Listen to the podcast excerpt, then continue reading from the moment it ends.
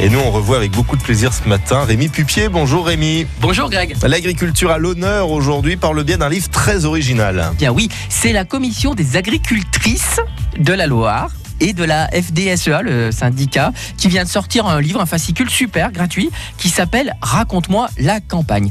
L'idée est de créer du lien avec les gens pour mieux expliquer le rôle de chacun, mieux se comprendre et pas s'ignorer.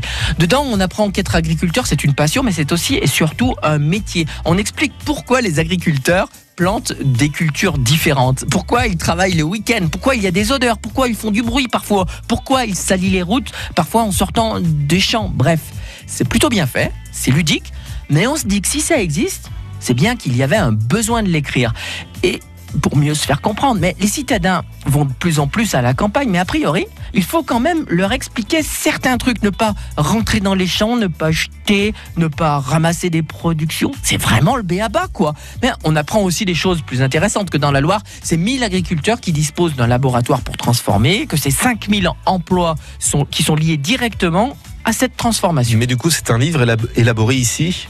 Oui, oui, euh, ils en profitent même pour saluer la démarche de la ville de Saint-Étienne, qui confirme qu'ils ont été le pionnier au niveau national dans le monde euh, de l'approvisionnement local pour les cantines, avec un objectif d'atteindre 80% d'aliments bio et 70% de produits locaux dans les assiettes de nos bambins.